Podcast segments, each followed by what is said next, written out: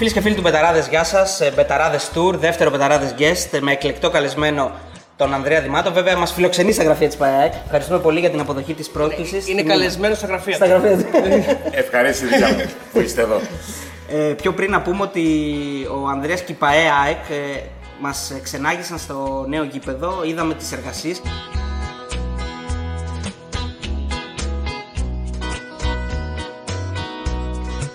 Ήταν κάτι που το είπαμε και με τον Αριστοτέλη ότι δουλεύει στα πρότυπα ευρωπαϊκών ομάδων και η φιλοξενία και το πώς επικοινωνείται ό- όλο, όλο αυτή, όλη αυτή την προετοιμασία για το νέο γήπεδο, το ναό της ΑΕΚ. Και μας εξέπληξε. Δηλαδή και η αποδοχή της πρόσκλησης και το, το πόσο καλά ας πούμε, μας φιλοξενήσατε και το κάτι το οποίο δεν το βλέπουμε συχνά για ελληνικά δεδομένα έτσι. ΠΑΕ. Κοίτα, όταν δημιουργήσει ένα τέτοιο γήπεδο, το οποίο είναι σίγουρα ευρωπαϊκό προδιαγραφών, ε, πρέπει ε, όλοι μας να έρθουμε στο επίπεδο του, του γηπέδου. Δεν είναι εύκολο. Ε, και αυτό γιατί δημιουργεί πραγματικά πολύ υψηλά στάνταρ για όλους μας. Ε, το νέο γήπεδο αποτελεί ένα ορόσημο γύρω από το οποίο θα κινηθούμε τα επόμενα χρόνια, αλλά δεν φτάνει από μόνο του. Πρέπει γενικώς να υπάρξει μια έτσι, διαδικασία εξυγχρονισμού. Σωστό. Βέβαια, εσύ ήσουν ένας από τους δημοσιογράφους που γενικά εί- ήσουν, ρε παιδί μου, αν, το, αν μπορούμε να το πούμε, φιλοευρωπαίος. Γιατί εγώ, ας πούμε, παλιά στον κόλ σε διάβαζα κάθε φορά που έγραφες για το πώς μου πάει ότι το, rank, μεγαλώσατε- το ranking. Πείτε μου ότι μεγαλώσατε και μαζί μου και μαζί μου τώρα να με κάνετε καλύτερα. Πάντα, πάντα διάβασα για το ranking. Τι πρέπει να κάνουν οι ελληνικές ομάδες στην Ευρώπη για να κερδίσουμε θέσεις. Δηλαδή τα είχες αυτά τα θέματα πάρα πολύ. Ακόμα και τώρα. Το, Ναι. τα, έχει- έχω, εγώ θυμάμαι ακόμα και τώρα που παρότι είσαι πλέον ας πούμε, ε, στην ΑΕΚ, ακόμα και τώρα Είσαι ασχολείσαι με το ραγκολόγος, ποδόσφαιρο δηλαδή. το, στην Ευρώπη. Είναι μάθε τέχνη κι άστα και όταν πεινάς πιάστη. Έτσι δεν αφήνουμε ποτέ την ε, δουλειά μας. Ναι, η αλήθεια είναι ότι η πρώτη μου επαφή με κληρώσεις, με ευρωπαϊκά δρόμενα με την ε, UEFA ήταν τον Αύγουστο του. και σημαδιακός Αύγουστος για την ΑΕΚ του 1994 στην κλήρωση με την Glasgow Rangers και την πρώτη πρόκληση ελληνικής ομάδας στο ομίλου Champions League. Από τότε η αλήθεια είναι ότι ο συγκεκριμένος χώρος, επειδή ίσως διαπίστωσα ότι έχει πολύ έτσι, μεγαλύτερη προσβασιμότητα από ό,τι νομίζουμε ότι μπορεί να έχει και τελικά είναι ε, όχι ευάλωτος αλλά προσβάσιμος. Ε, μου άρεσε πολύ και άρχισα να δημιουργώ έτσι, κάποιες ε, γέφυρες ρεπορταζιακές, δημοσιογραφικές. Αν και τότε ήμουνα ε, ρεπόρτερ ΑΕΚ αλλά παράλληλα προσπαθούσα έτσι να έχω μια επαφή. Πριν πάμε στο, στο βασικό κομμάτι της κουβέντα, και εγώ οφείλω να ευχαριστώ, γιατί δεν είναι το πιο απλό πράγμα του κόσμου και να πηγαίνεις σε ένα νέο γήπεδο και να σε φιλοξενούν με τον ε, πολύ όμορφο τρόπο που το κάνατε εσείς και το κάνει η ΑΕΚ βασικά. Ευχαριστούμε την ΠΑΕ ΑΕΚ και τον Ανδρέα Δημάτο, γιατί πάντα ε, λέμε η ΑΕΚ και ο ΠΑΟΚ, αλλά υπάρχουν πρόσωπα πίσω από τις ομάδες που διαχειρίζονται τις καταστάσεις, έτσι είναι και αυτό. Και καμιά φορά μπορεί. Βασικά υπάρχουν να- πρόσωπα να- που πρέπει να σέβονται το, Ναι. το, το μέγεθος της ε, ομάδας. Ένα νέο γήπεδο το οποίο πλέον βαδίζει προς την ε, ολο, ολοκλήρωσή του. Έτσι. Πώς είναι αυτή η αδημονία για το φινάλε, Πώς το ζει δηλαδή η ΑΕΚ, πώς το ζει ο, ο οργανισμός της ΑΕΚ; Είναι όμορφη, είναι συναρπαστική, αλλά ταυτόχρονα δημιουργεί και τεράστιο άγχος, άγχος σε όλους από όποιο κομμάτι μπορεί να ασχολείται ο καθένας ε, με το γήπεδο ή με την μετέπειτα λειτουργία του. Ε, γιατί πραγματικά είναι έτσι τόσο κοντά αυτό που, που φτάνει για όλους, αλλά ταυτόχρονα εκτιμάς μέσα στο, στο μυαλό του ο καθένας, εκτιμάει πόσα πράγματα και πόσες λεπτομέρειες έτσι απομένουν ε, ακόμα ε, που στο κάνουν ε, και ε, τα, την ίδια στιγμή ε, μακρινό. Εντάξει, και εμείς το νιώθουμε με το μετρό της Θεσσαλονίκης. είναι καλά. και, γιατί, και για την ΑΕΚ μια τέτοια ε, διαδικασία είναι, αν σκεφτούμε από πότε έμεινε άστεγη, ε, ένα πολύ μεγάλο χρονικό διάστημα για οποιαδήποτε ομάδα, όχι ευρωπαϊκή, ελληνική, για οποια- για οποιαδήποτε ομάδα. Μια ομάδα που συνήθισε να βρίσκεται στο γήπεδο της, έτσι, γιατί υπήρχαν και ομάδες που δεν είχαν αυτή τη δυνατότητα. Αλλά μια ομάδα που ήταν από τις πρώτες στην Ελλάδα με ιδιόκτητο γήπεδο από το 1930, με μια έκταση που της ε, παραχωρήθηκε λίγο νωρίτερα, ε, το να είναι άστεγη από το 2003 ε, είναι ένα πραγματικά πολύ μεγάλο διάστημα. Ε, το να μ, έχει εξαγγελθεί η κατασκευή του γηπέδου αρκετές φορές μέχρι τώρα που εξαγγέλθηκε και υλοποιήθηκε, που δεν μείναμε μόνο στα, στις μακέτες, αλλά το βλέπουμε πραγματικά να γίνεται και είναι τόσο πραγματικό που ε, δυσκολεύεσαι να το, να το πιστέψεις. Και πάλι η διαδρομή ήταν μεγάλη, από το, ήταν μια εξαγγελία του Δημήτρη Μελισανίδη που δεν προχώρησε ε, το, και το πίστευε πολύ από τότε. Η ΑΕΚ θα μπορούσε να έχει γήπεδο πολύ νωρίτερα, θυμίζω από το 2005, αλλά τότε δεν προχώρησε. Η δεύτερη προσπάθειά του ξεκίνησε το 2013 με την παρουσίαση αυτού του ονείρου. πολλοί που και τότε μπορεί να πίστεψαν ότι θα είναι ένα ακόμα όνειρο και μία ακόμα μακέτα. Αλλά το γήπεδο αυτό μπήκε στην, ε, και ο στόχος αυτός μπήκε στην γάμα των πραγμάτων που στο μυαλό του Δημήτρη Μελισανίδη ήταν από αυτά που ο ίδιος αποφάσισε ναι. ότι θα το κάνω. Ε, και δεν νομίζω ότι πρέπει να υπάρχει έτσι, κάτι από αυτή τη λίστα ε, στο μυαλό ή στην ψυχή του Δημήτρη Μελισανίδη με όσα άλλα πράγματα είχε στη διαδρομή του μέχρι τώρα, όχι μόνο την ποδοσφαιρική αλλά και την έξω ποδοσφαιρική που είπε θα το κάνω ε, και δεν το έκανε. Υπάρχει το κάνει, χρονοδιάγραμμα, μπορεί να μιλήσεις πιο συγκεκριμένα πότε. Στην Ελλάδα ε, διαψεύδονται ούτως ή άλλως τα χρονοδιαγράμματα γιατί ανά πάσα στιγμή δεν ξέρεις τι μπορεί να αντιμετωπίσεις. Θεωρώ πλέον ότι είμαστε τελική ευθεία, θεωρώ ότι ε, μέσα σε ένα χρόνο ε, θα έχουν τα πράγματα ολοκληρωθεί γιατί είναι και τα συνοδά έργα του γηπέδου. Έτσι δεν είναι μόνο το, το γήπεδο. Είναι συνοδά έργα που δεν γίνονται για να διευκολύνουν το γήπεδο. Ακριβώς. Δεν γίνονται για να διευκολύνουν το γήπεδο γιατί και αυτά είναι ορισμένα πράγματα που παρεξηγούνται και παρεμηνεύονται. Mm. Υπογειοποίηση δεν γίνεται γιατί με την υπογειοποίηση αυτό ισχύει. Ε, μπορεί να λειτουργήσει το, το γήπεδο της ΑΕΚ. Η υπογειοποίηση είναι ένα έργο για τη Νέα Φιλαδέλφια ε, το οποίο έχει εξαγγελθεί ε, ασχέτως με το γήπεδο της ΑΕΚ από το 2000 και είναι ένα έργο το οποίο θα ανακουφίσει συνολικά την ε, περιοχή και το κυκλοφοριακό της πρόβλημα και το συγκοινωνιακό της πρόβλημα ε, και πάνω απ' όλα θα δημιουργήσει και πολύ περισσότερο χώρο, ε, κοινόχρηστο χώρο για τους δημότες τη Νέας Φιλαδέλφιας ταυτόχρονα με τη ε, δημιουργία του γηπέδου. Εγώ με τον Αριστοτέλη το συζητήσαμε και όλος, ότι νιώσαμε τυχεροί που μπήκαμε μέσα και δηλαδή κλείσαμε και λίγο τα μάτια και το σκεφτήκαμε πώς θα είναι αυτό το γήπεδο γεμάτο.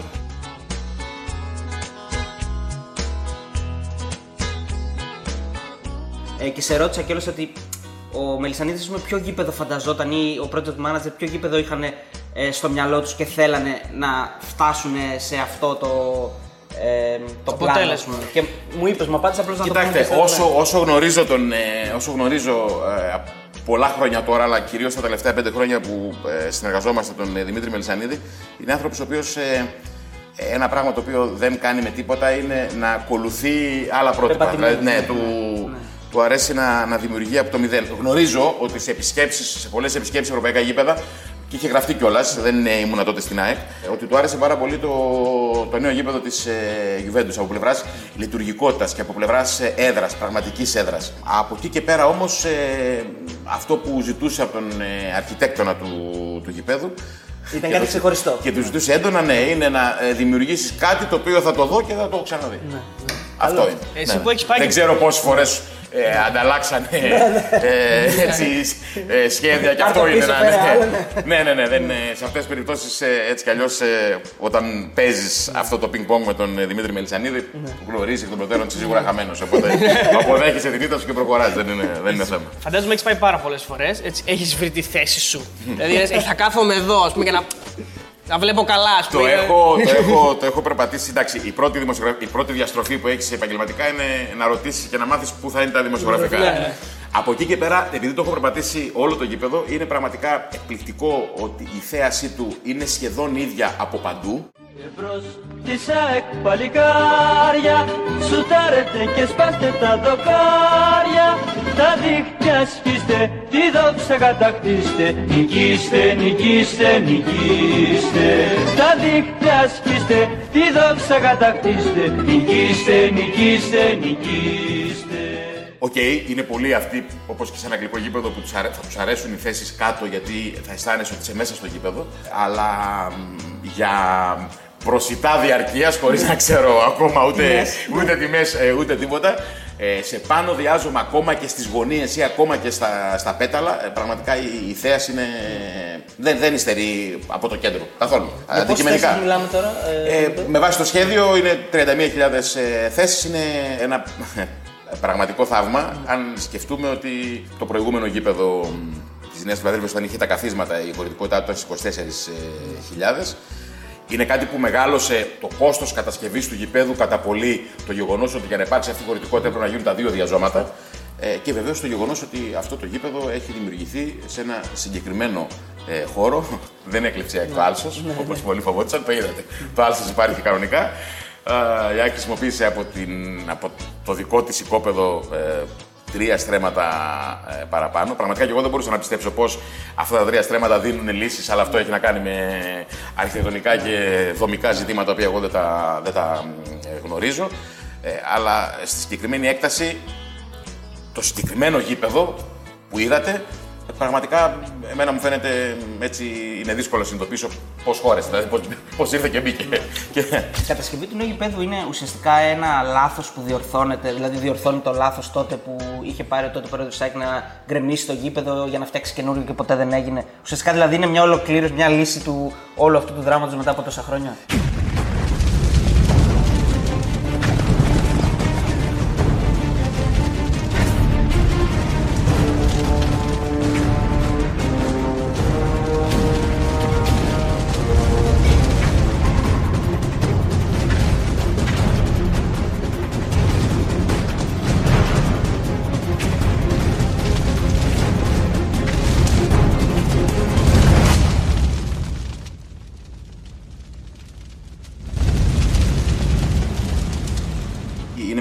Επανόρθωση, ιερή επανόρθωση θα την έλεγα απέναντι στην ε, ιστορία της ΑΕΚ.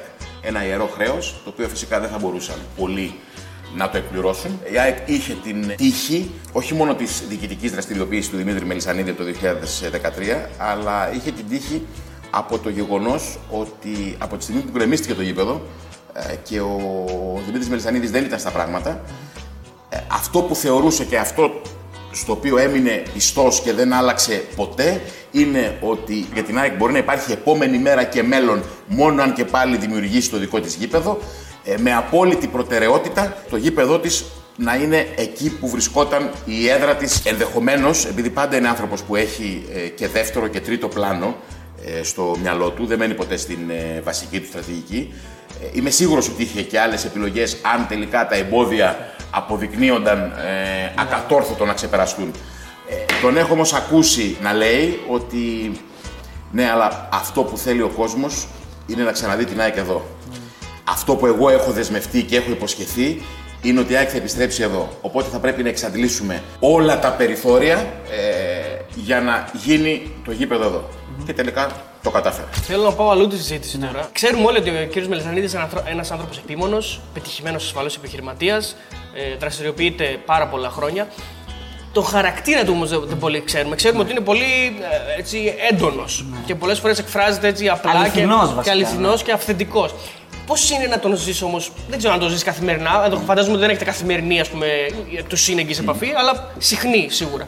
Πώς, τι άνθρωπος είναι, τι χαρακτήρας είναι; Είναι ένας ε, δύσκολος άνθρωπος υπό την έννοια ε, το ότι διαθέτει ένα φοβερό ατού και αυτό το ατού δεν είναι τα όσα έχει δημιουργήσει μέχρι τώρα που είναι πολλά και από το μηδέν γιατί είναι αυτοδημιουργήτος ε, και η προσωπική του ισχύς είτε οικονομική είτε όχι μόνο οικονομική αλλά το μεγάλο του ατού είναι το, το μυαλό του.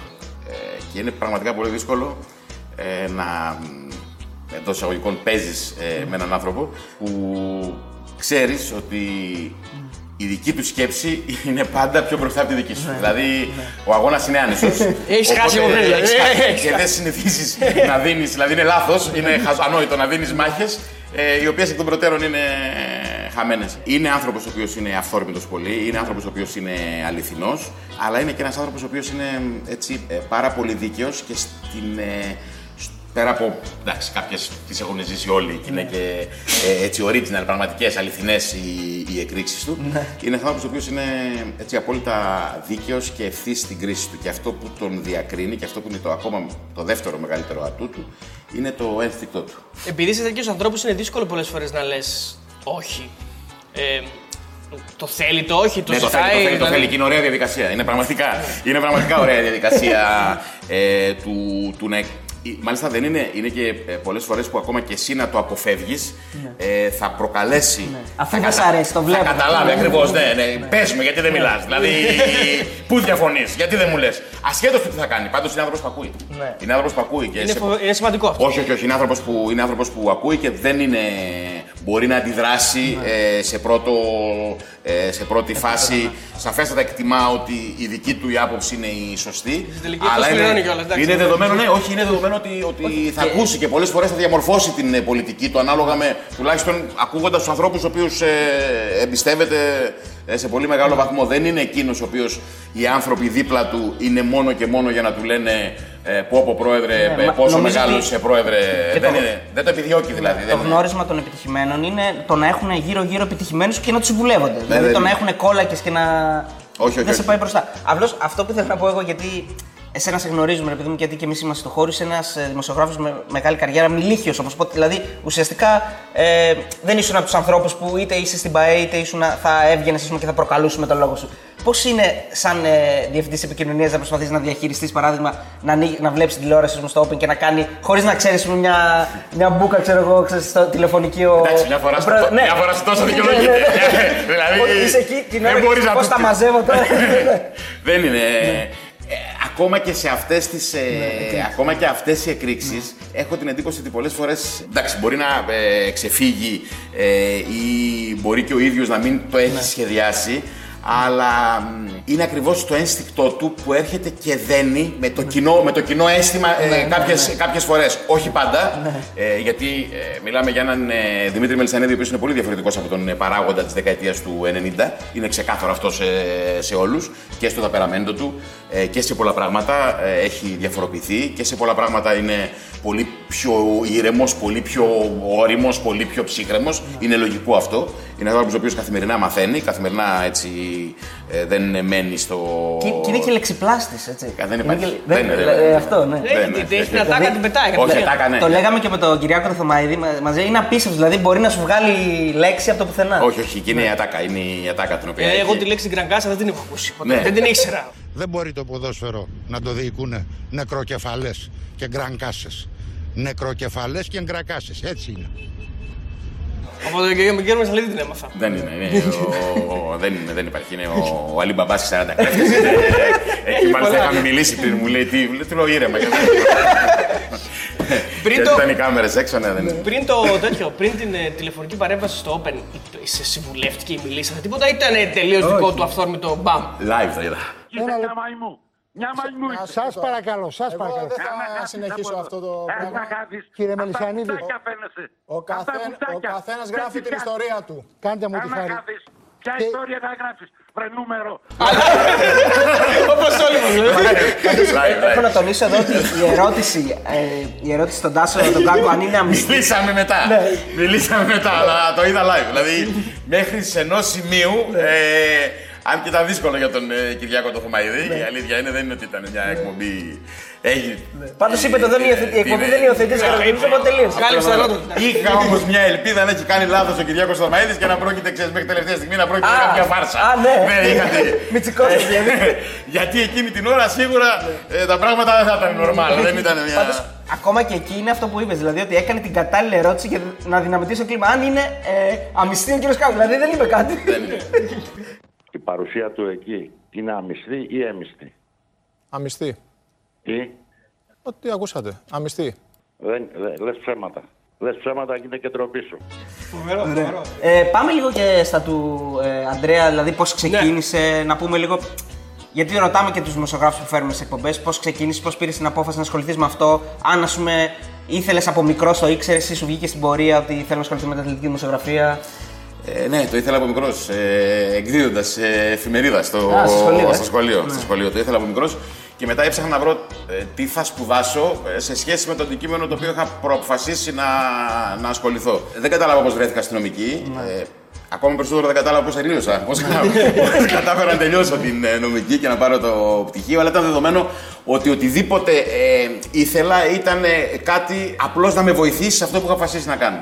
Και είχα την ε, συγκυρία την ε, ευνοϊκή μέσω ενός ε, γνωστού ε, του πατέρα μου ε, στο πρώτο έτος της ε, νομικής προς το τέλος ε, να βρεθώ από σπόντα ε, στα γραφεία της ε, αθλητικής ηχούς.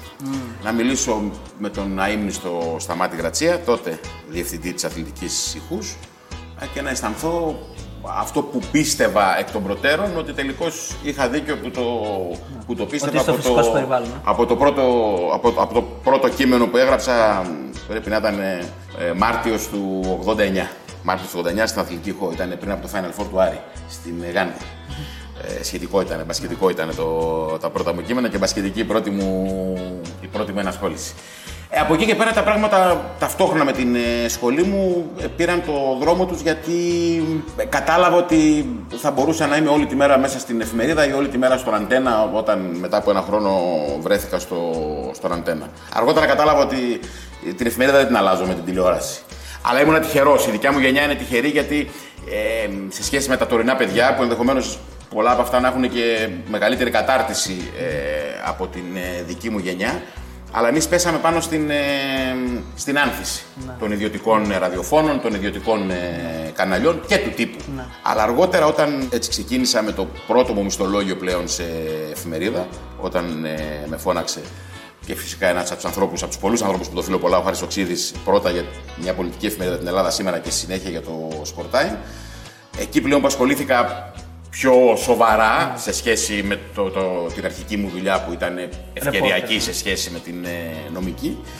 Ε, εκεί κατάλαβα ότι την εφημερίδα δεν την, ε, Σαν δεν, ηλατζής, δεν ας την πούμε. αλλάζω, δεν την αλλάζω με τίποτα. Σαν ρεπόρτερ. Σαν ρεπόρτερ. Α, Πλέον πάει το σαν ρεπόρτερ το, το 93-94.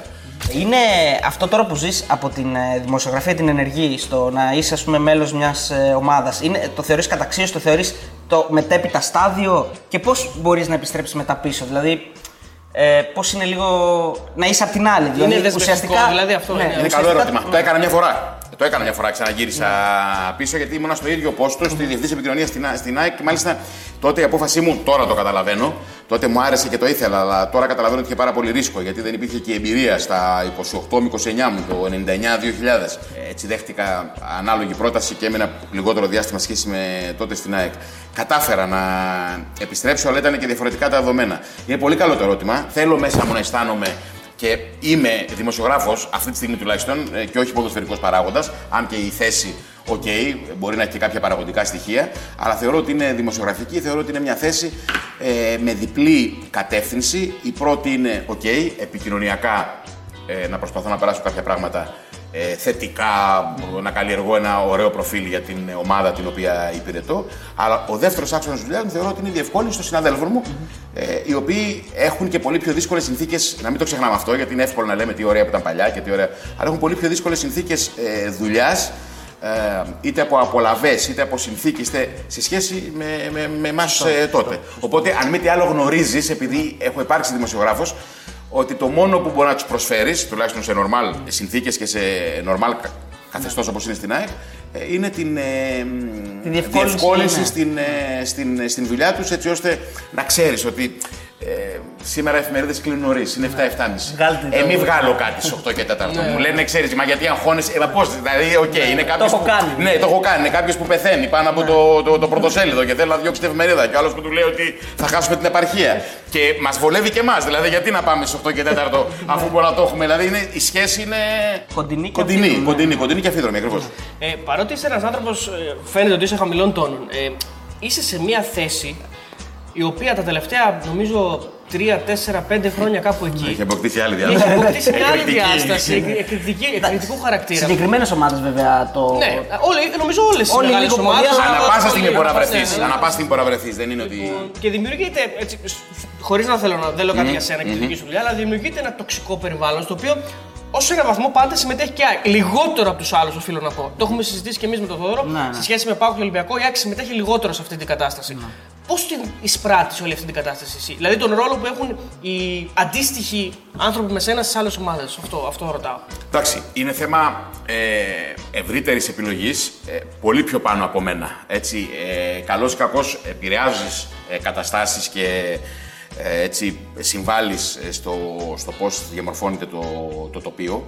Αλλά από εκεί πέρα εξυπηρετείς μια ε, πολιτική η οποία κρίνεται ότι είναι ε, συμφέρουσα και πιο καλή ε, για την ε, δική σου ομάδα. Ούτως ή άλλως το θέμα τοξικότητας θεωρώ ότι θα πρέπει να το ξεπεράσουμε γιατί το μόνο που μπορούμε να κάνουμε, αν το διατηρήσουμε, ε, είναι μπορεί ευκαιριακά και προσωρινά να δημιουργήσει έτσι μια αίσθηση ακόμα και ενθουσιασμό. Το θέμα όμως είναι σε ποιο κόσμο απευθυνόμαστε ή κυρίως πώς θα αυξήσουμε την επίτα και τον αριθμό των ανθρώπων που θέλουμε για να κατασκευάζει ένα γήπεδο.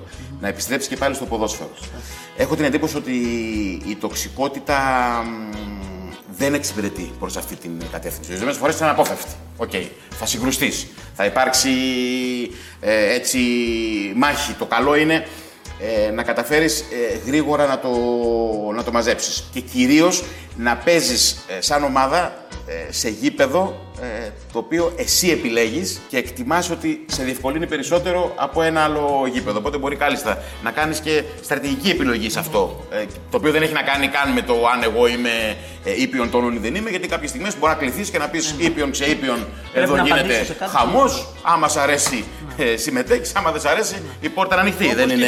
Και το κάνεις, έτσι. Ακριβώς. Δεν είναι... Δηλαδή, εγώ Μα- θυμάμαι και ε, ποσαρίσματά σου, αναρτήσεις σου και για το SDNA. Μα θα υπάρξουν, και, θα και για υπάρξουν, τον θα υπάρξουν. Ελευθέρη Δούκα. Αναγκαστικό είναι, δεν κάνουμε ό,τι και να είναι. Είναι, είναι μια, μια θέση η οποία.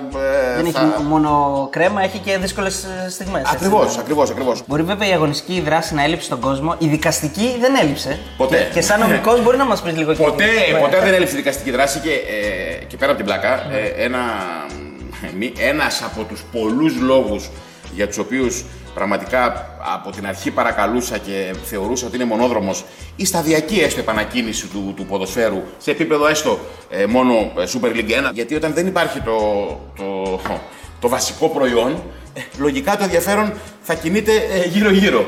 Έτσι, οπότε τουλάχιστον να δώσουμε το, το, το, το βασικό μενού Ναι. ε, για να μην πάμε όλο το καλοκαίρι σε μια διαδικασία μ, και γίνει η έδρα του ελληνικού ποδοσφαίρου, είτε η Ζυρίχη, είτε η Το- το Λωζάνη, CAS, ε. Είτε, ναι, οκ.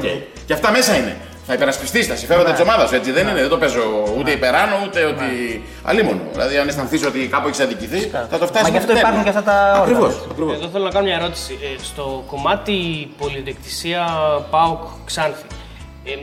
Ε, είδαμε ότι η ΑΕΚ γενικά κράτησε μια αποστασιοποιημένη ε, στάση. Δεν, δεν συμμετείχε ιδιαίτερα στο συνολικό κόντρα. Παρότι είναι ένα θέμα το οποίο αγγίζει όλες τις ομάδες. Νομίζω όταν, όταν τίθεται θέμα πολυδιεκτησία σε μια, σε μια λίγα, νομίζω αγγίζει όλες τις ομάδες. Αγγίζει, αγγίζει όλες τις Ποια ομάδες. είναι η Έχει λύση, πώς το συμφέρον η προ- ΑΕΚ, ναι, έτσι. πώς το προσ- Και έχει συμφέρον ο ΣΑΕΚ, ναι. Ε, Πώς το προσέγγισε η ΑΕΚ. Καταρχήν είναι ε, διαφορετικό να εκτιμά κανείς ότι ε, δεν ασχολήθηκε η ΑΕΚ ή δεν ασχολείται η ΑΕΚ ακριβώς υπό το πρίσμα ε, του πόσο θόρυβο μπορεί να... Ναι, επικοινωνιακά να δημιουργεί. τουλάχιστον εννοώ, ναι, Σε ναι. κάθε περίπτωση όμως επικοινωνιακά ήταν μια ε, συγκεκριμένη καταγγελία του Ολυμπιακού, την οποία την προχώρησε ε, μέχρι τέλους. Είναι λογικό να ε, παρακολουθήσετε τα φαινόμενα κυρίως όχι ως προς το εύκαιρο, ως προς το προσωρινό, το συγκυριακό συμφέρον, αλλά ως προς την διαδικασία ότι ε, καλός ή κακός, κακός μάλλον, αν υπάρχει ε, πολυδιοκτησία, είναι κάτι το οποίο ευθύρει την αξιοπιστία του, του προϊόντος. Έτσι δεν, ε, δεν το συζητάμε. Από εκεί και πέρα όμως, από τη στιγμή που το, το όλο θέμα ε, μετά την συγκεκριμένη καταγγελία τέθηκε προς διερεύνηση ε, στα δικαστικά όργανα, είτε μιλάμε για μια επιτροπή, είτε μιλάμε για τους δύο βαθμούς δικαιοδοσίας στην, ε, στην Ελλάδα, είτε τώρα μιλάμε ε, για το ΚΑΣ, Ποιος ο λόγος να δημιουργήσει επικοινωνιακό τόρο από το να περιμένεις την τελική δικαστική κρίση για το ποια ακριβώς, τι ακριβώς είναι αυτή η ιστορία. Ο καθένας έχει την άποψή του, εννοείται, αλλά το ζητούμενο δεν είναι τι άποψη έχει ο καθένας. Αν εγώ θεωρώ, ε, ο άλλος θεωρεί ότι η Ξάνθη ανήκει στον Πάοκ, ο Πάοκ ανήκει στην ε, Ξάνθη, το σημαντικό είναι Τι θα ε, ακριβώς τι θα, ε, Τι θα πούν τα αποφανθούν δικαστήρια; ακριβώς στα δικαστήρια. Εσύ πώς, ως προσωπικά, ως Ανδρέας Δημάτος, πώς το βλέπεις το ζήτημα; Πιστεύεις ότι ήταν μια Αν- αν μπορείς να- επικοινωνιακή νίκη του Ολυμπιακού ή όντως Ναι. υπάρχει ουσία. Ναι. Χωρίς να εκφράσει την ΑΕΚ. Πες ότι είσαι απλά ο Δημάτος. Ο Ολυμπιακός έκανε μια καταγγελία η οποία αυτή τη στιγμή που μιλάμε ε, είναι δικαιωμένη. Έτσι, μέχρι την, τον, τον ε, τελικό βαθμό. Αυτό δεν, ε, δεν τίθεται ε, και για να φτάσεις να κερδίσεις έτσι, κάποια δικαστήρια ε, σημαίνει ότι η καταγγελία σου είχε ε, βάσιμα νομικά επιχειρήματα. Δεν μένω στην επικοινωνιακή νική, ε, μένω στην ουσία. Ότι το πράγμα αυτό πρέπει να ξεκαθαρίσει έτσι ώστε να μην υπάρχουν αυτές τι σκιέ. Είναι ξεκάθαρο. Όσο υπάρχουν και θα πρέπει να έχεις ξεκαθαρίσει και πολύ πιο γρήγορα. Δηλαδή, όταν γίνεται μια καταγγελία, α, αυτό έχει να κάνει συνολικά με την ε, δικαιοσύνη. Όταν κάνεις μια καταγγελία, ξέρω εγώ, για, για κάτι που συμβαίνει τον Οκτώβριο και ε, έχεις αποτέλεσμα της διερεύνησης καταγγελίας σου μετά από ένα χρόνο και σέρνεται αυτό το πράγμα, αυτό αδικεί είτε αυτό που έχει κάνει την καταγγελία, είτε αυτό που έχει δεχτεί την καταγγελία και μπορεί να μην, ε, να μην στέκει.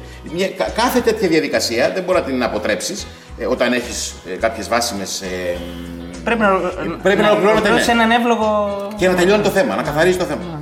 Λοιπόν, διακόπτουμε αυτό το εκπληκτικό guest για ένα ανεπανάληπτο spam. Αν θέλετε να συνεχίσουμε να κατακτούμε το ίντερνετ, Και να φέρνουμε αυτούς τους εκπληκτικούς καλεσμένους βοηθήστε μας. Μπείτε στο πεταράδε.gr, δείτε τις αξιολογήσεις των στοιχηματικών και κάνετε εγγραφή μέσω του site μας σε όποια στοιχηματική θέλετε. Αρκετά με το spam, συνεχίζουμε το guest. Να πάμε λίγο στα ε, αγωνιστικά θέματα. Πώς, πώς προσεγγίζει η ΑΕΚ αυτό το- αυτή τη χρονιά, πώς την περιμένει ε, και πώς περιμένεις να δεις εσύ την ομάδα; Για την ΑΕΚ δεδομένα μιλάμε για μια πολύ δύσκολη χρονιά. Ε, και από τη στιγμή που η ΑΕΚ από πολύ νωρίς τέθηκε εκτός διεκδίκησης πρωταθλήματος, ασχέτως το τι στόχους έχεις από εκεί και πέρα. Ε, σαφέστατα είναι και μια κακή χρονιά, αποτυχημένη χρονιά. Ξεκίνησε πολύ άσχημα, ξεκίνησε πολύ δύσκολα για πολλούς λόγους και από εκεί και πέρα, όταν κάτι στο, και στο ποδόσφαιρο ξεκινήσει άσχημα ε, στο ξεκίνημά του, είναι πολύ δύσκολο να το επαναφέρεις στην ευθεία. Χωρίς αυτό να σημαίνει ότι δεν προσπαθείς να σώσεις οτιδήποτε σώζεται από την ε, πιο δύσκολη χρονιά. Για την ΑΕΚ το σημαντικότερο είναι αυτή τη στιγμή σταδιακά, σιγά σιγά, με προσεκτικά βήματα, χωρίς να είναι στο απόλυτο της κανονικότητας. Αυτό το ξέρουμε ούτως ή άλλως αυτό ισχύει για όλους τους επαγγελματικούς ε, χώρους, πόσο δε μάλλον για τη βιομηχανία του θεάματος που από μια πανδημία πλήττεται περισσότερο. Είτε μιλάμε για αθλητισμό, είτε μιλάμε για ε, θέατρο, είτε μιλάμε για τέχνη, είτε μιλάμε για οτιδήποτε. Αν δεν έχεις ένα σοβαρό προγραμματισμό ε, σαν ομάδα ή αν δεν βάλεις κάποιες σοβαρές βάσεις σαν ομάδα, το δεύτερο εισιτήριο ή το τρίτο εισιτήριο ή το, Δεν- δεν λέγει κάτι. το πέμπτο εισιτήριο για το Europa League για το Champions League δεν λέει απολύτως τίποτα. Έτσι, είναι ένα εισιτήριο. Δηλαδή, δεύτερο εισιτήριο για το Champions League. Και αν η ΑΕΚ δεν είναι καλή μετά από λίγες μέρες που θα κληθεί να το υπερασπιστεί, ε, τι είχε, τι έχασε. Πότε θα μπορέσουμε να δούμε έστω και λίγο-λίγο ε, θεατές στα γήπεδα. Γιατί δεν υπάρχει ποδόσφαιρο χωρίς κόσμο. Έτσι, ό,τι και να κάνουμε και το ωραιότερο ποδοσφαιρικό θέαμα και να παρουσιάσουν τα playoff θα είναι ένα κουτσουρεμένο, δεν μου αρέσει η λέξη προϊόν, θα είναι ένα κουτσουρεμένο ποδόσφαιρο. Το προϊόν είναι για τεχνοκρατικές ε, αναλύσεις. Και από εκεί και πέρα είναι να διεκδικήσει τους στόχους σου.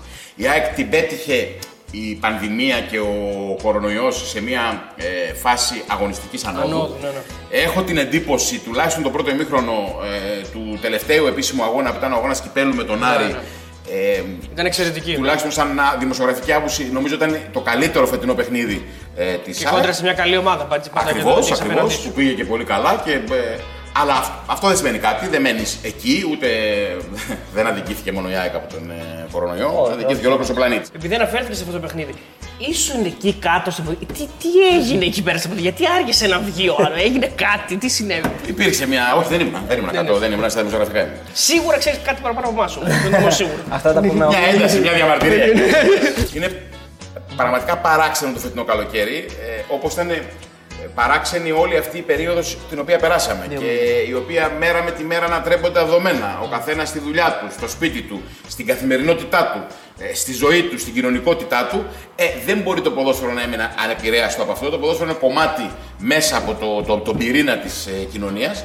Ε, και είναι απόλυτα λογικό και για το ποδόσφαιρο να ισχύει το ίδιο. Ό,τι πιστεύαμε την προηγούμενη, υπήρξαν στιγμές που πίστεψα ότι πραγματικά δεν θα μπορέσουμε να ξεκινήσουμε. Ενώ πίστευα ότι ήταν μονόδρομος. Και ε, ε, το, το υποστήριξα και έτσι σαν ε, δημοσιογράφος, έτσι πέρα από την ε, ιδιότητά μου. Πίστευα ότι είναι μονόδρομος. Το ελληνικό ποδόσφαιρο να το παλέψει. Τώρα μπορεί να μην το κατάφερνε, αλλά τουλάχιστον να το πάλευε, να μην σήκωνε λευκή σημαία. Τώρα που το θυμάμαι, μου φαίνεται και πολύ μεγάλη διαδρομή, λες και ήταν πολύ πίσω. Αλλά όσο θυμάμαι τις πρώτες προπονήσεις, την επιστροφή στις προπονήσεις, τις ατομικές, με όλα τα μέτρα, ε, με τις μάσκες, με τους παίκτες να περιμένουν ένα-ένα να μπει στο προπονητικό. Έτσι σε έπαιρνε από κάτω και έλεγες πώς είναι δυνατόν να υπάρξει. Δηλαδή, τίποτα. πώς θα αυτό. συνεχίσουμε Οκ, μετά, ναι. θα μπει, ξέρω εγώ, ο Τσιγκρίνσκι και θα τρέξει. Αντί να τρέξει έξω, ας τρέξει στα, στο δρόμο, ας τρέξει στα σπάτα. Αλλά από εκεί πέρα πώς; Απόσταση στις ομιλίες, στο τρέξιμο, δηλαδή μόνο που έβλεπες ένα ολόκληρο γήπεδο να τρέχουν ε, πέντε, πέντε άνθρωποι ε, με τέσσερα μέτρα, ξέρω εγώ, πέντε μέτρα διαφορά ένας με τον άλλον. Λες πώς είναι δυνατόν. Για μεταγραφές δεν θα σε ρωτήσω, γιατί υπάρχουν κυκλοφορούν ονόματα και δεν θα σε ρωτήσω γιατί ξέρω ότι η απάντηση δεν, δεν θα δώσεις. Και δεν ξέρουμε και πότε θα μπει το βίντεο. Μπορεί να έχουν πάρει ένα παίκτη και θα το λέει. Ξέρω από αυτό. Όχι, δεν, ναι, παίχτη δεν θα έχει πάρει. Ε, Είναι και η θέση σου τέτοια που δεν θα πεις τώρα. Θα σου πω εγώ Τάνκοβιτς, δεν θα μου πεις τίποτα. Μα, Γιατί το είπες θα- όμως; Θα μπορούσα, θα μπορούσα να σου πω κάλλιστα και θα σου πω. Δηλαδή ότι έτσι κι αλλιώς δεν είναι η δουλειά μου. Επαναλαμβάνω. Ε, σε μια ομάδα έτσι όπως είναι η ΑΕΚ, ε, το να προσπαθεί κάποιος να μπει ε, στη δουλειά του άλλου είναι. ε, το καταλαβαίνεις με, τη, με την απόπειρα που θα κάνεις ότι απαγορεύεται. Δηλαδή δεν περιμένεις την φωνή από ψηλά. το, υπάρχει αυτόματη διαδικασία. Κόφτη. Α το πούμε έτσι. Ούτε για υπάρχοντες παίκτες. Πέρα όμως από αυτό, θέλω να πω το εξής. Είναι λογικό να γράφονται και έχουν γραφτεί πάρα πολλά ονόματα και δεν έχουν γραφτεί μόνο για την ΑΕΚ, έχουν γραφτεί για όλες τις ελληνικές ομάδες. Εγώ το περίμενα και χειρότερο το πράγμα γιατί μιλάμε για δύο μήνες στι οποίε Κάτι πρέπει να- υπήρχε αγωνιστική δράση έτσι. Και το πιο εύκολο θα ήταν, ξέρω εγώ, για την ΑΕΚ καθημερινά να διαψεύδει το κάθε όνομα. Φέραμε και το να λέει- καλοκαίρι το Μάρτι δηλαδή. Αυτό που κάνουμε το καλοκαίρι. Ακριβώς. το φέραμε το Η Μάρτι. μόνη διαφορά είναι ότι φέραμε το καλοκαίρι το Μάρτι.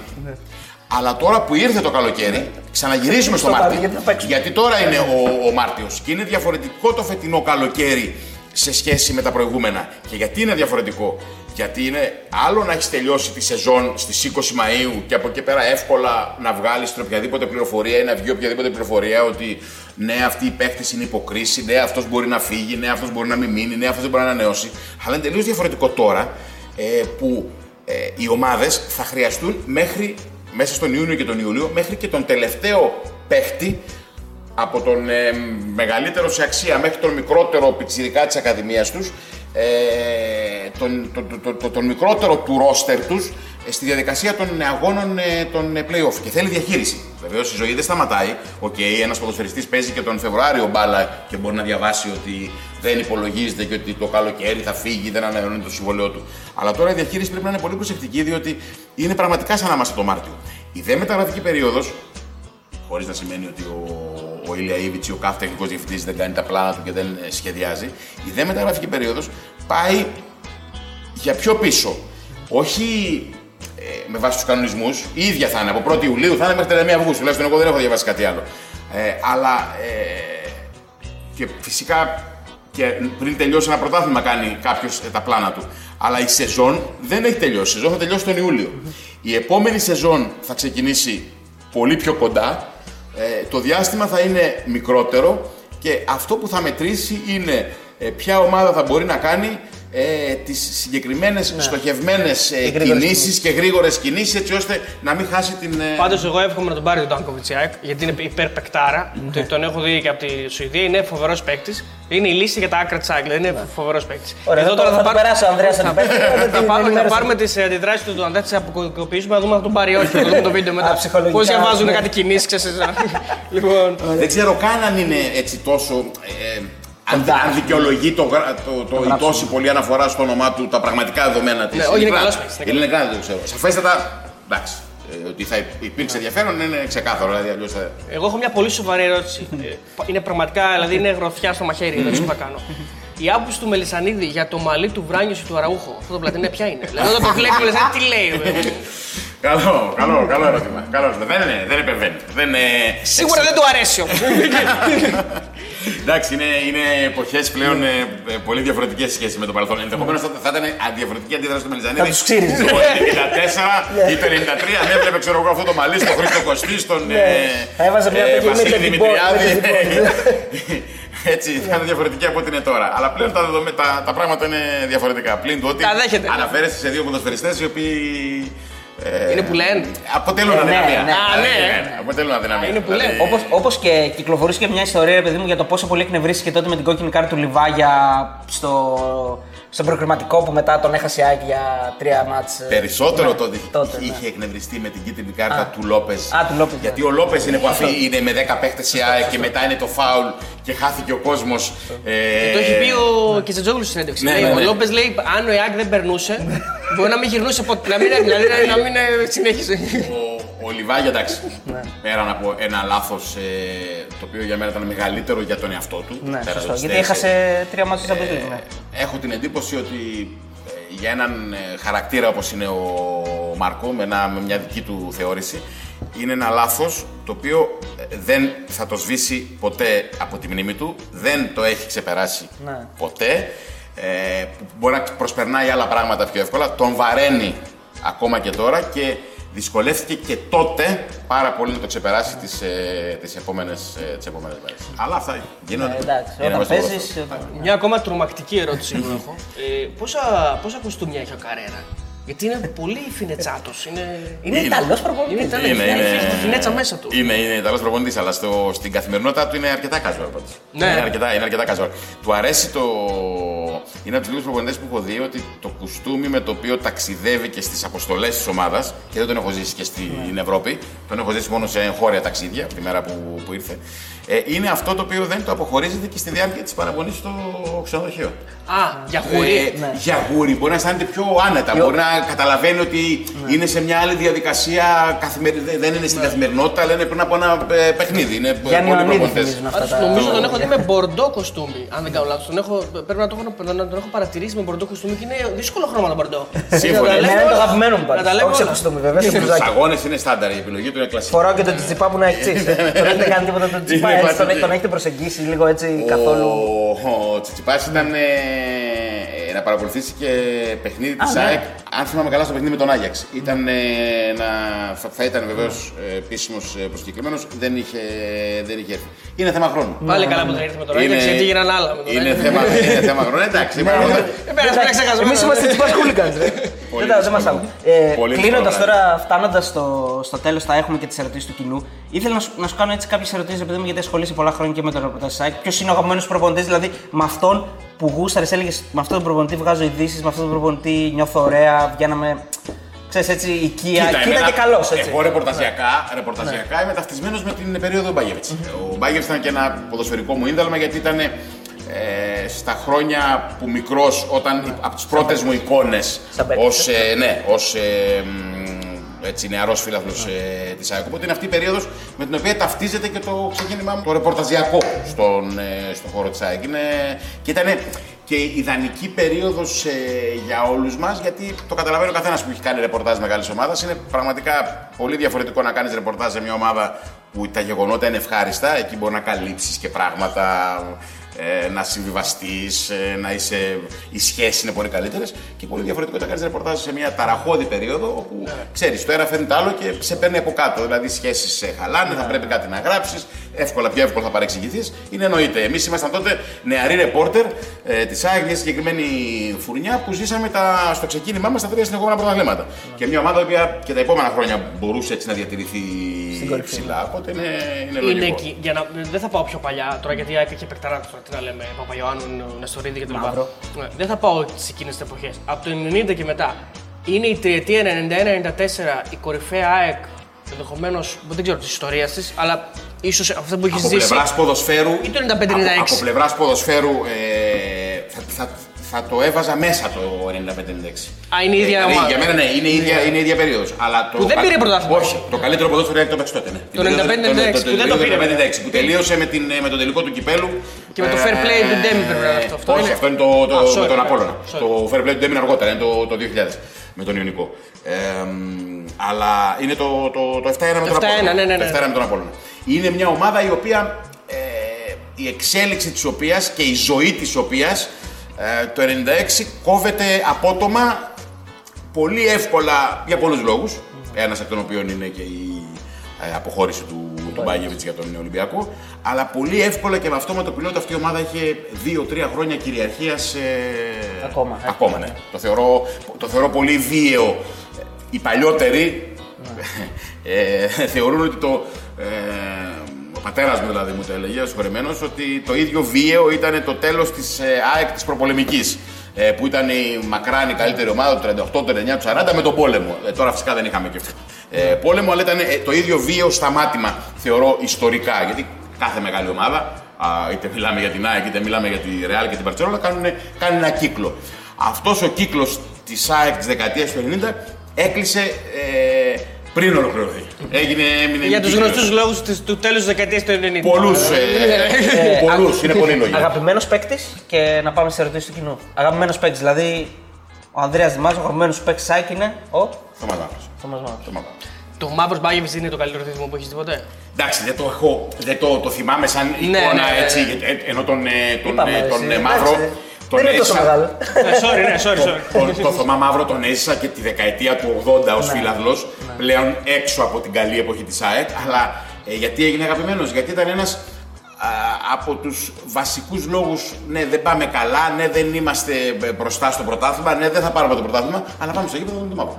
Δηλαδή ήταν ένας από τους λόγους... Όπως πηγαίναν οι Ηρακλειδείς για το Χατζηπαναγή. Δεν τα Δεν παίρνανε, ήταν, αλλά ε, πηγαίνανε. Ενδεχομένως, αν ε, οι αναμνήσεις μου είχαν ξεκινήσει από το 75, ε, όταν ο Θωμάς Μαύρος ήταν το μέλος μιας ομάδας ισοδύναμων και ίσως και ε, ισάξιων ε, ποδοσφαιριστών, οκ, αλλά στην ΑΕΚ που θυμάμαι εγώ στα λεγόμενα πέτρινα χρόνια, γιατί ως φίλαθλος την ΑΕΚ την παρακολουθώ τη δεκαετία του 80, ε, ήταν το φάρος. Ήταν ο λόγος ε, ύπαρξης, ήταν ο λόγος να πας στο γήπεδο, ήταν ο λόγος να περιμένεις την Κυριακή. Δεν είναι. Και καλώς κακώς τα ενδάλματά σου τα ποδοσφαιρικά τα δημιουργείς ε, όταν είσαι στη διάρκεια όταν είσαι φίλαθλος. Ναι. Όταν μετά κάνεις ε, ρεπορτάζ, Σωστό. μετά απλώς συμπαθείς ή Αποστασιοποιείσαι δεν και συμπαθείς κάποιον ανάλογα με το. Με τις, Κάποιος μπορεί να έχει ταυτιστεί με τον Καραγκιόζόπουλο, ας πούμε, που βάλει τον κολ. ε, Ακριβώς. ναι. Ακριβώς. Το, το, αλλά ε, ε, εγώ ήμουν μεγαλύτερος. Έτσι, δηλαδή ε, η, η- ο- η εποχή του, του Μαύρου ήταν εμένα. Ναι. Και ο ίδιος ο μαύρος έτσι. Δεν το συζητάμε. Ωραία. Πάμε σε ερωτήσεις. Ναι.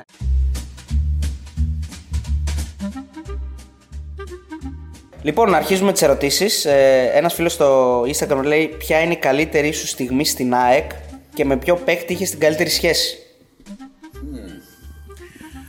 Ωραίο ερώτημα. Η καλύτερη μου στιγμή στην ΑΕΚ με διαφορά είτε σαν ε, ρεπόρτερ ε, είτε τώρα που είμαι διευθυντή επικοινωνίας στην ΑΕΚ ήταν το βράδυ του αγιασμού στην ε, Νέα Φιλαδέλφια πριν ξεκινήσουν τα έργα. Ευχαριστούμε πολύ για την παρουσία σας στη σημερινή τελετή αγιασμού των ιερών χωμάτων των προγόνων μας. Που δεν είναι πλέον όνειρο, αλλά είναι πραγματικότητα. Κύριε Μελισανίδη.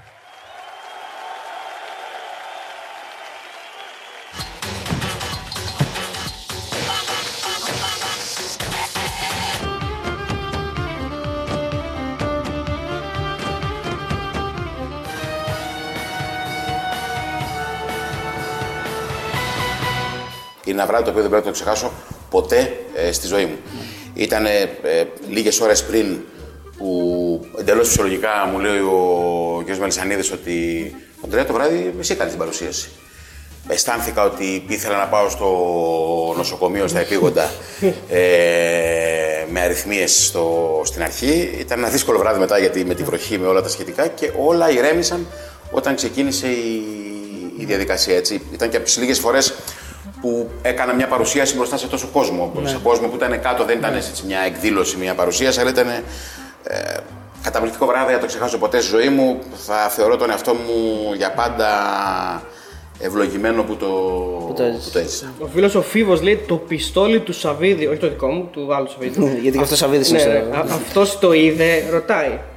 Εγώ όπως ε, να το δώσω έγινε στον αγωνιστικό χώρο, δεν είναι στα αποδητήρια, δεν έχω, δεν συναντήθηκα με τον ε, Ιβάν Σαββίδη. Ήταν και αυτό ένα έτσι πραγματικά μ, δραματικό βράδυ. Ε, ήταν η συνέχεια του προηγούμενου ε, βραδιού, στο οποίο άλλαξαν τα δεδομένα της ε, συνάντησης.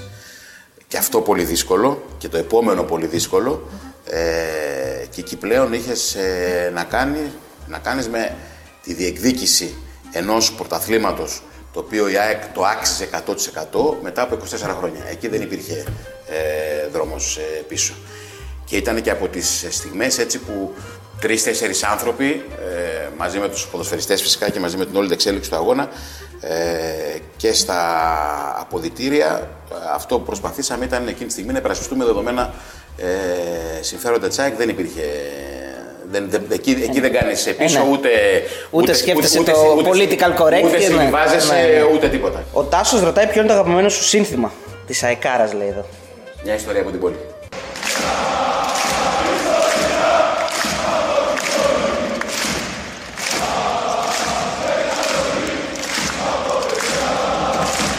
Να Εκτός δούμε. από το ποιος ποιος ο μαύρος ο Θεός, με το οποίο μεγάλος. αλλά τώρα εξυγχρονίζεσαι.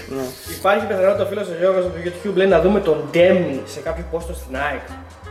Τα πάντα είναι ε, δυνατά. Το ποδόσφαιρο είναι κάτι που είναι δυναμικό. Οι εξελίξεις ανά πάσα στιγμή ε, ανατρέπονται. Δεν υπάρχει κάτι, αλλά ο Ντέμις είναι για την ΑΕΚ ένα κομμάτι της ιστορίας της.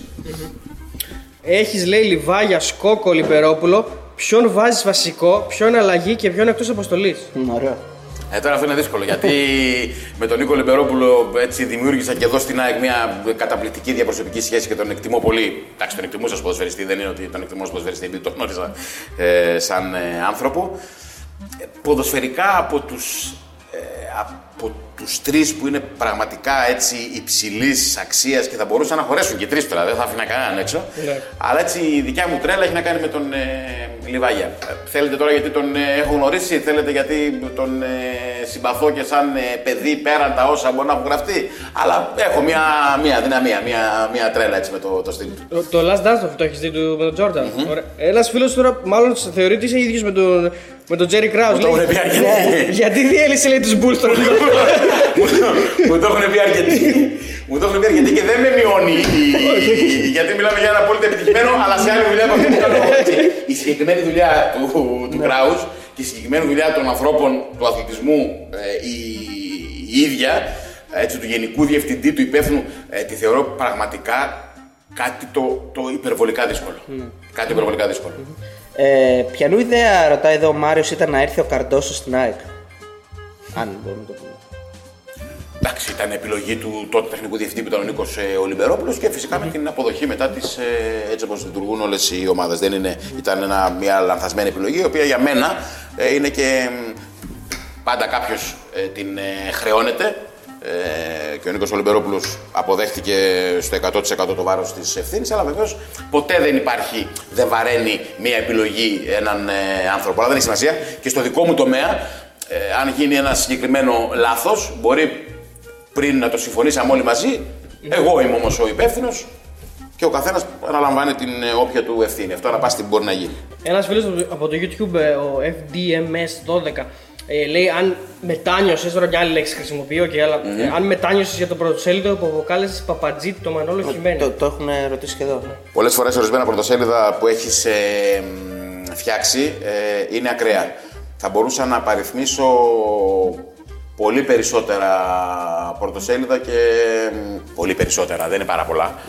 Ε, αλλά θα μπορούσα να παριθμίσω 5-10 πρωτοσέλιδα, 5 πρωτοσέλιδα, τα οποία ε, περισσότερο σε σχέση με το συγκεκριμένο δεν θα ήθελα έτσι να. Προηγούνται άλλα εννοείς, ναι. Ακριβώς. Προηγούνται άλλα. Και δεν έχει καμιά σημασία να πω τώρα, ξέρεις, γιατί πάντα μια διαδικασία πρωτοσέλιδου δεν ήταν ε, αποκλειστική μου. αλλά βέβαια. σαφέστατα είμαι διευθυντής του, του γκολ, σαφέστατα ε, με εκπροσωπεί και φυσικά δεν το αρνούμε το πρωτοσέλιδο συγκεκριμένο. Ε, ε, αρκετοί ρωτάνε για τη συνέντευξη στον Τέμι Νικολαίδη ε, και τι είχε γίνει τότε και λίγο να μας σχολιάσεις, ρε παιδί μου, ρωτάνε κάποιοι γιατί ήσουν τόσο αυστηρός με τον Τέμι, Αν τον πιέσεις αν τον πολύ. πίεσες πολύ. Μα Για να- δεν για να εγώ σας μαθαίνουν τα ρωτάω αν πάντα. Υπήρχαν Έτσι. πράξεις που ζημίωσαν την ΑΕΚ. Ε, οικονομικά. Φυσικά. Αυτό ρωτάω. Δεν ρώτησα εγώ για, ούτε για κατάσταση. Ξέρετε την απάντηση, μην με ρωτάτε. Έχω πει κατά καιρούς, στα τέσσερα χρόνια που ήμουν στην ΑΕΚ, το μόνο που έκανα, το 90% που έκανα είναι να παραδέχομαι πράγματα. Σύμφωνοι. Αυτό λοιπόν, αν υπάρχουν μία, δύο, τρεις τέτοιες αποφάσεις, αυτό συνιστά κακή διαχείριση. Δεν Υπά- συνιστά κατάχρηση. Δηλαδή, αν εγώ σας κατηγορήσω ότι ε, μεγάλη ζημιά στο, στο άνοιγμα της ΑΕΚ είναι οι 70 μεταγραφές που γίνανε αυτά τα τέσσερα χρόνια, Ναι. ε, ενώ είχατε απαγγελθεί ότι δεν θα γίνουν τα λάθη των προηγούμενων διοικήσεων, ή η αποζημίωση του Φερέρ, δεν σημαίνει ότι πονώ, κύριε Νικολαίδη, ότι ε, από την αποζημίωση του Φερέρ είχατε εσείς αλυσβερήσει οποιαδήποτε άλλη Ωραία. οικονομική σχέση. Είναι όμως οικονομική ζημιά για την εταιρεία.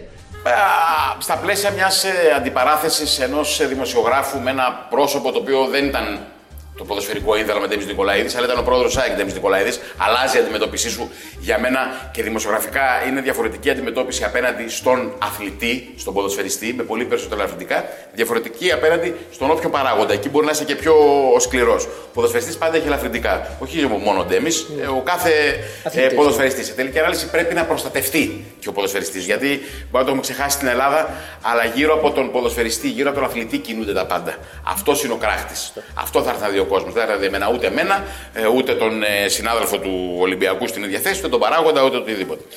Ε, μια έτσι δυνατή δημοσιογραφική αντιπαράθεση ε, πάντα είναι μέσα στα όρια. Αλλά επαναλαμβάνω το συγκεκριμένο πράγμα το οποίο αποτελεί για μένα έτσι κόμπο στο στομάχι από τη συγκεκριμένη συνέντευξη είναι ο τρόπος με τον οποίο ε, διακόπηκε και μπορεί να αποτελεί ίσως και να είναι και η χειρότερη δημοσιογραφική μου ανάμνηση. Θα το πείτε, θα το πείτε αμέσως μετά διάλειμμα. Φίλες και φίλοι συνδρομητές, δεν είχαμε ακριβώς έτσι προγραμματίσει να ολοκληρώσουμε αυτή τη βραδιά. Μια πολυπληθής παρουσία οπαδών της Ένωσης και βίαιη προσπάθειά τους να εισέλθουν ακόμη και στο κτίριο της NetMed μας ανάγκασε να ολοκληρώσουμε εκεί που είχαμε μείνει. Η φίλη η Μαρία, γιατί έχουμε και γυναίκες. Λοιπόν, λέει άποψη για καραπαπά. Αυτή τη στιγμή ούτως ή άλλως δεν είναι στο ίδιο πόστο Ναι, με ναι, μένα. εντάξει, ναι.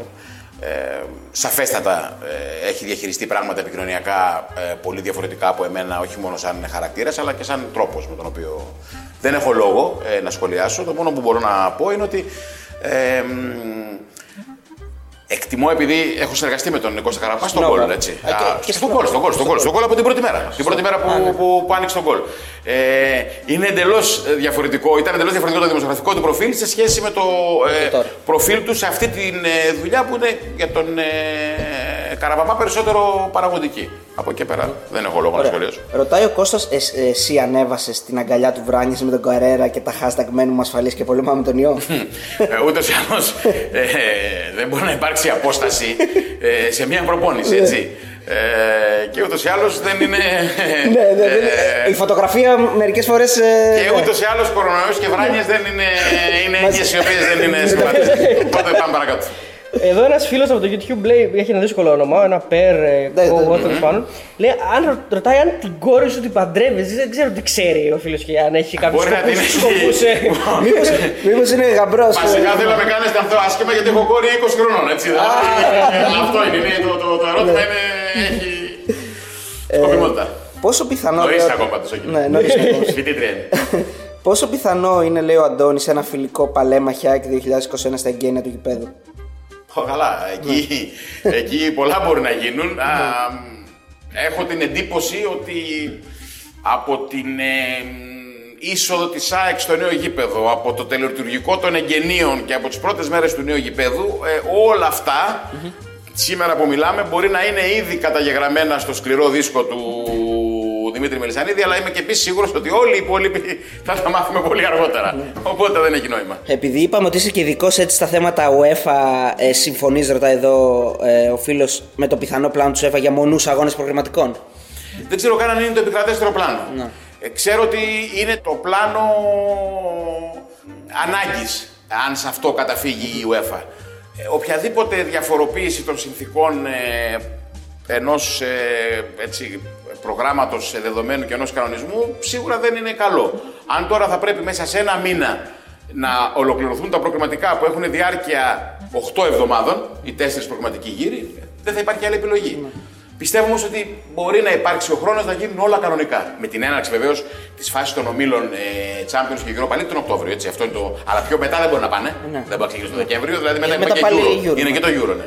Και δεν ξέρουμε ομιγέννητο ποιες θα είναι και εξελιξει ε, με τη συγκεκριμένη πανδημία μ, τον Οκτώβριο, τον Νοέμβριο. Μακάρι να μέσα να απασχολήσει. Αλλά Αν μπορούσες να φέρεις πίσω, ρωτάει ο Δημήτρη, ένα παίκτη που αγωνίστηκες στην ΑΕΚ την περίοδο 15 με 19, ποιον παίκτη θα επέλεγες; Ωραίο, ωραίο ερώτημα και δύσκολο ερώτημα.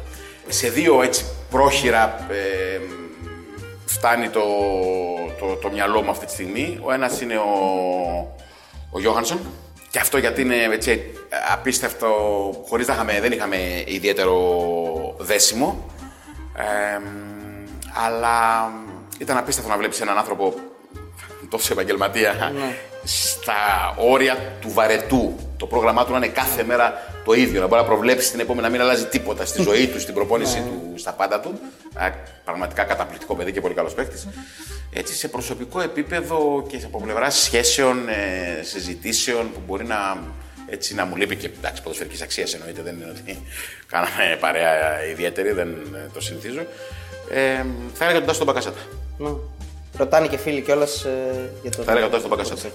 Πρώτη τελευταία ερώτηση. Αν πιστεύεις ότι η ΑΕΚ μπορεί να, μπορεί, να μπορέσει στο κοντινό μέλλον να πουλήσει παίκτες σε ένα τη μεγάλο ποσό όπως κάνει ο Ολυμπιακός ε, Μιλιβόγεβιτ, Ρέτσος, Ποντένσε; Αν είναι και αυτός ένας στόχος, ας πούμε. Σαφέστατα είναι στόχος. Δεν μπορεί να μην ε, πουλάς ποδοσφαιριστές. Δεν γίνεται. Δεν γίνεται μόνο να αγοράζεις. Ειδικά ομάδες από πρωταθλήματα όπως το ελληνικό. Είναι κάτι στο οποίο ε, η ΑΕΚ θα πρέπει να το οργανώσει ενδεχομένως και καλύτερα. Έχει το δεζαβαντάζ σχέση με τον Ολυμπιακό των πολύ λιγότερων συμμετοχών στο Champions League σε σχέση με τον Ολυμπιακό τα τελευταία 15-20 χρόνια. Έχει μια συμμετοχή μετά από τόσα χρόνια α, την ε, περσινή, η οποία λογικά δεν εξελίχθηκε και ιδανικά, αλλά δεν είναι ότι μπήκες μια φορά στο Champions League και θα ταράξει τα δεδομένα του ευρωπαϊκού ποδοσφαίρου. Πρέπει να αποκτήσεις την ε, εμπειρία και κυρίως την ομοποίηση μια ελληνική ομάδα ε, της τάξης του Ολυμπιακού, του Παναθηναϊκού, του ΠΑΟ και της ΑΕΚ. Αυτό που θα πρέπει πρώτα να επιδιώξει είναι τη μονιμοποίηση σε φάση ομίλων ευρωπαϊκής διοργάνωσης. Να μην υπάρχουν απουσίες. Έτσι, γιατί την ΑΕΚ το δυνηρό δεν είναι ότι δεν ξανά ήταν στο Champions League, είναι ότι φέτος δεν είχε ευρωπαϊκή ε, παρουσία. παρουσία. Ε, ενώ προηγη- προήλθε μετά από ε, δύο χρόνια πάρα πολύ καλά, τα οποία της επέτρεψαν να, να επιστρέψει και, και πάλι ψηλά στη βαθμολογία της ε, UEFA. Μόνο μέσα από τη διαδικασία της μονιμοποίησης σε φάση ομίλων ευρωπαϊκής διοργάνωσης θα καταφέρεις να μπεις σε αυτήν την ε, διαδικασία. Και για την ΑΕΚ φυσικά είναι λογικό, γιατί ε, μην ξεχνάμε ότι είναι και η διαδρομή της πολύ πιο σύντομη ε, σε σχέση με το τελευταία ε, φάση της ιστορίας της και το γεγονός ότι το 2013 βρέθηκε στο, στο 0. Και μιλάμε για το 2020. Restart. Ε, και τελευταία ερώτηση, έτσι να συνδυάσουμε και με το γήπεδο και με το tour που κάναμε. Ποιο θα είναι το ιδανικό πρώτο παιχνίδι τη ΑΕΚ μέσα στην Αγία Σοφιά. Ποιο θα ήθελες δηλαδή να είναι το πρώτο παιχνίδι; Λόγω συμπάθεια σε, σε ομάδα, θα ήθελα να είμαι τη Real Madrid της. Με τη Εγώ Real είχα- Madrid. Εντάξει, υπάρχει και στον ύμνο της Ναι. η, η Real. Υπάρχει απ' την άλλη η Μπαρσελόνα όταν έγινε η πιο μεγάλη μέχρι τότε ανακαίνιση του γηπέδου, το φιλικό με την Μπαρσελόνα το, ε, το, το, το, το, 60. Ε, Οκ, ένα μεγάλο διεθνές παιχνίδι. Αλλά και εμείς μεταξύ μας να παίξουμε. Ναι, ναι, ναι. δηλαδή το ίδιο ωραία θα είναι τα, τα, τα εγκαίνια. Λοιπόν, Ανδρέα, ευχαριστούμε πολύ για τη φιλοξενία. Εγώ σας Ελπίζω να ευχαριστώ πέρασες, πάρα πολύ. ε, να πέρασες ωραία, να σου άρεσε. Ήταν ωραία, ήταν ωραία εμπειρία. Είχα καιρό έτσι Ναι. ε, να σταθώ απέναντι σε, σε κάμερα για τόσο μεγάλο, για τόση, για τόση ώρα. Ευχαριστούμε, ευχαριστούμε πολύ.